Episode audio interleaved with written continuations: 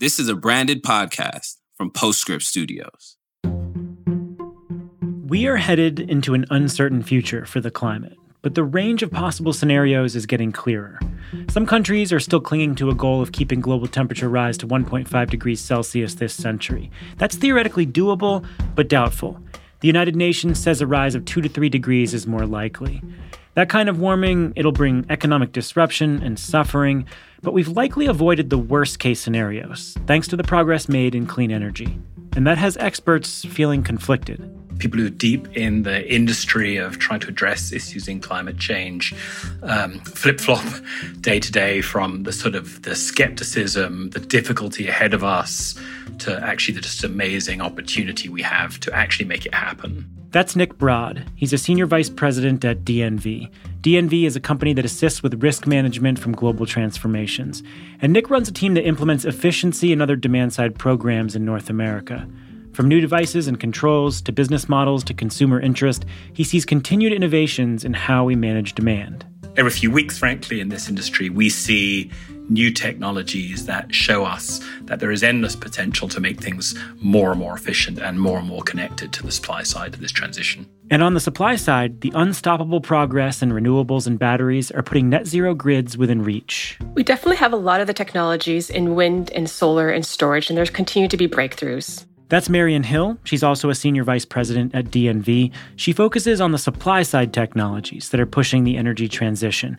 And there's a lot to focus on. In the next decade, solar PV will be the dominant source of new capacity globally. Battery storage costs could fall another 80% by 2050, and offshore projects will dramatically push the cost of wind downward. We're talking about hundreds of billions of dollars being invested in the energy transition and looking to double and triple over the next decade. Tripling deployment of clean energy is only the start. There's a vast difference in speed and scale between 1.5 degree and 2 degree warming scenarios. And that challenge is what makes people like Marian and Nick show up every day ready to move solutions forward. Yeah, so while the pace of change is probably not fast enough today for any of us looking at the future ahead of us, uh, the opportunity is endless.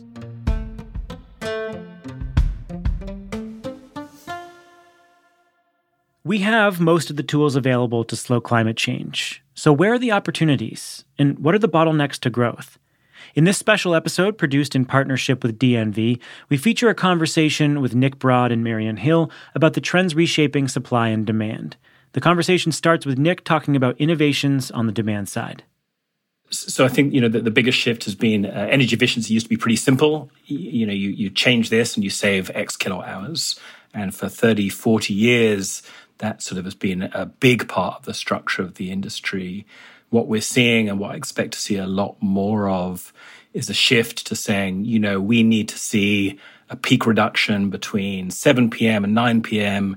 in these eight zip codes or these feeder circuits. And we need to, how do we get that? We can get that from a combination of uh, technologies. It could be plugged in EVs, it could be heat pump water heaters, HVAC units, it could be homes, it could be businesses. That ability to see that level of granularity, control, did not exist until probably the last few years, and that's only accelerating.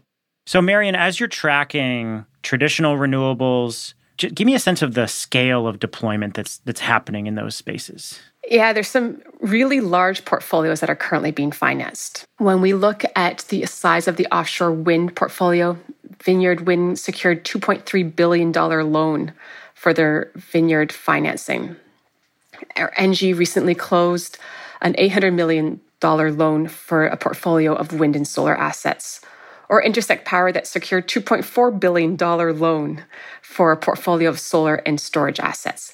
These are tremendous size of portfolios and financings that, that are really starting to reflect the size of financing in oil and gas or nuclear industries and attracting some major larger players to come into the, the space and be able to write these type of check sizes there's constant evolution, there's constant innovation in the technology that we're working on across all the spaces of wind, solar, storage. Every year, there's new technologies and new breakthroughs and new risks that need to be managed. What have been the big bottlenecks that have um, presented challenges for companies financing or deploying these projects. Obviously, COVID created all sorts of supply chain issues and labor issues. Uh, um, I'm just curious how what, what have been some of the immediate issues that the industry has been dealing with, and how might those play out long term? Yeah, supply chain has wreaked havoc, particularly in the solar and storage industry, but also in the wind industry in 2023. And we'll see a much lower install capacity in 2023 of renewables than in 2022 or than what was projected due to supply chain constraints. We will be working through a lot of those supply chain constraints, and we have to work through those supply chain constraints to double and triple the, the flow of manufacturing facilities to enable the energy transition to happen. But the entire life cycle of a project needs to be rethought. With the IRA coming in, everyone's business models need to change and every step of the process needs to accelerate and be streamlined.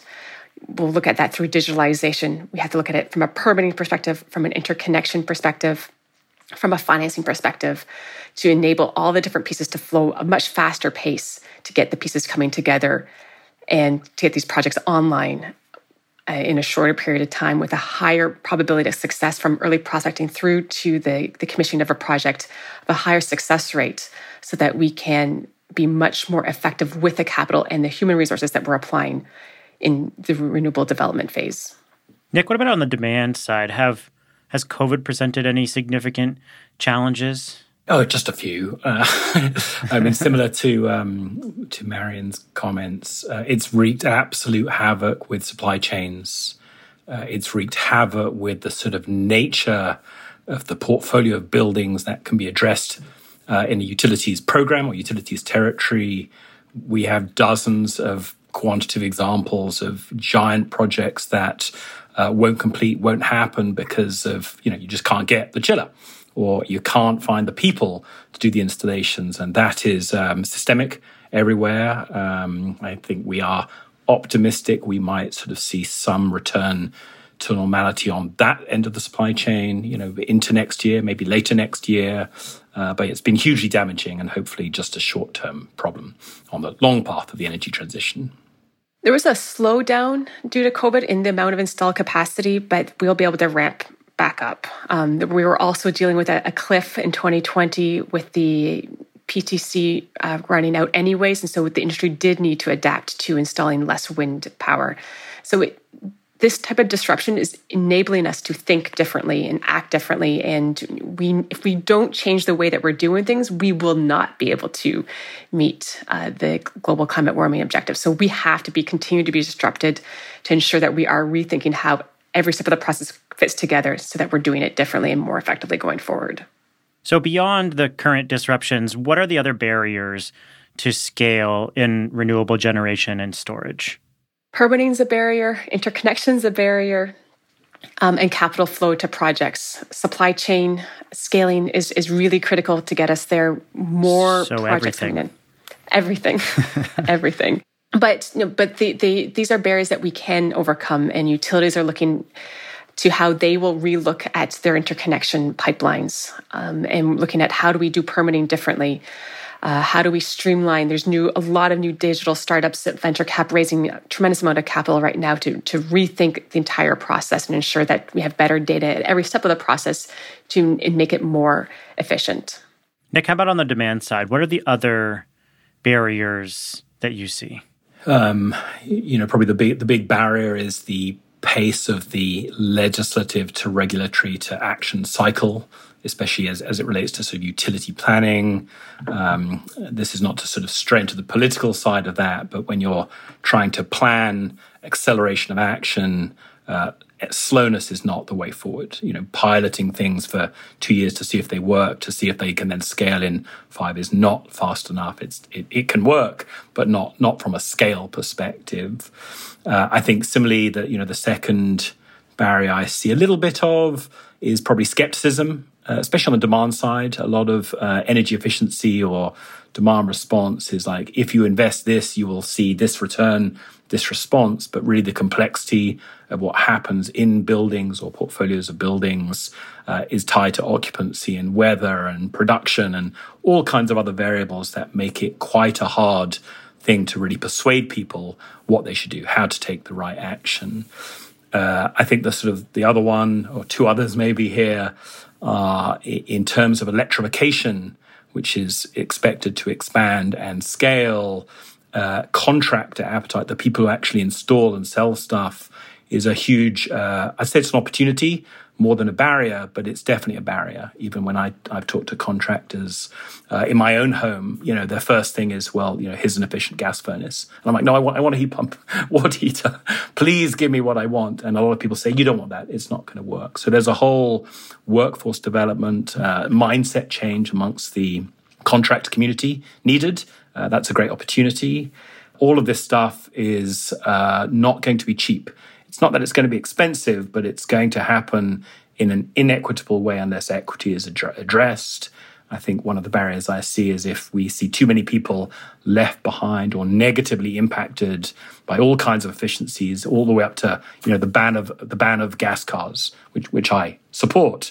Um, but you know, what do you say to someone who can't afford a car? If if cars are not affordable by the time those laws come into place. What does it mean to bake equity considerations into project development on the generation side, Marion?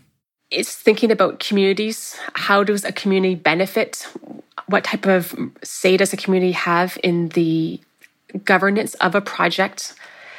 Can they get 50% equity of the project and 50% governance of a project? How are we assuring that there's local jobs being developed? We need to be considering these projects very fundamentally to be ensuring that our communities where the projects have a social, uh, have a local cost, a local environmental cost because we have the visual effects, we have the, the noise effects, we have the construction effects. How do they benefit? How do we help these communities transition and, and benefit from the projects and from the energy transition? So there's there's a government's perspective that we need to be considering in the development of projects and then in the operation so that the revenue does flow back into the community. So, Nick, you recently uh, went to your team and asked them to write a series of thought pieces on the energy transition, dealing on dealing with everything from electrification to regulation to challenges that need to be solved in the market. And you came away from that series feeling more positive than when you started. Why? Ultimately, because the alternative is it would essentially be to give up, uh, and that's not what we're about. So there were two uh, two things really that really pushed me uh, over the line. You know, I think one was obviously I've, I've seen and I work with a fantastic group of people, peers, colleagues, even competitors out there that there is there's incredible things going on in our industry and that's hugely optimistic to me just the commitment, passion I see of younger people, not just younger people, but particularly younger people coming into this industry trying to make a change. Uh, the other uh, was that, you know, I've been in the US for 20 years now.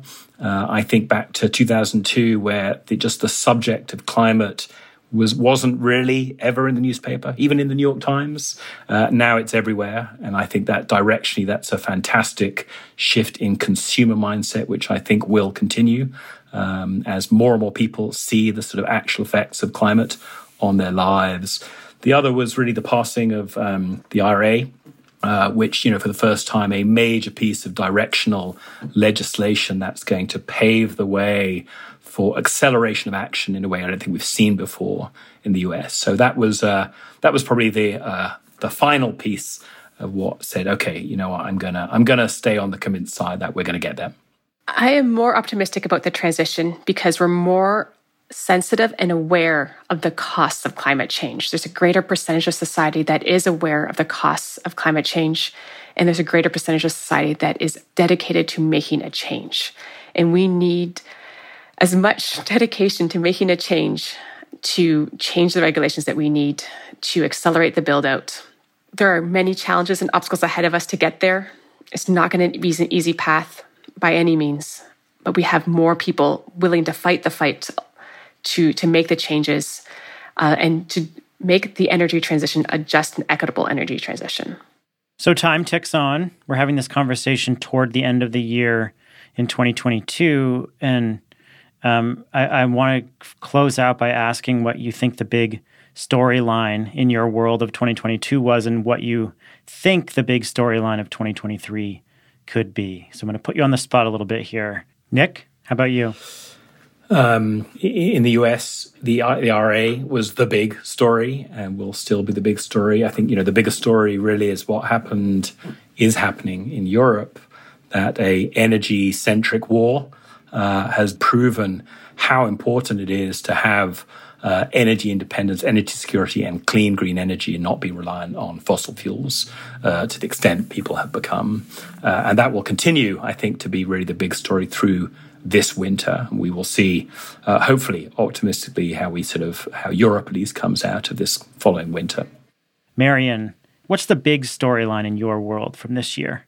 2022 was a year of pause. Auxin tariffs, supply chain challenges prevented a lot of build out of, of solar and storage facilities. And then IRA comes in, and then all project developers are rethinking how do they build out these portfolios? What projects do they prioritize? How do they restack? What do the financing structures look like? So 2022 was a, a build year. It was a, a, that flatline year of rebuilding, rethinking of business plans, rethinking of business models, and how to build um, going forward. And so 2023 is the start of the IRA program. And it is the start of the new century. It's the start of the new era of where we're going to be going and how do we start accelerating that?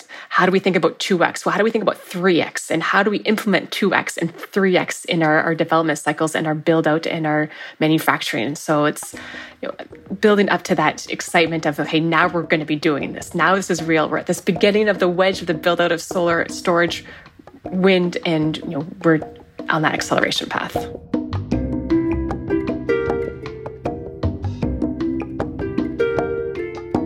Again, that was Marion Hill and Nick Broad, two senior vice presidents at DNV. DNV provides advice and assurance to customers across the spectrum of the energy transition from generation to end use in solar, storage, wind, grid planning, hydrogen, carbon capture, and more. To learn more about how experts like Nick and Marion can help you accelerate the energy transition, go to dnv.com/catalyst.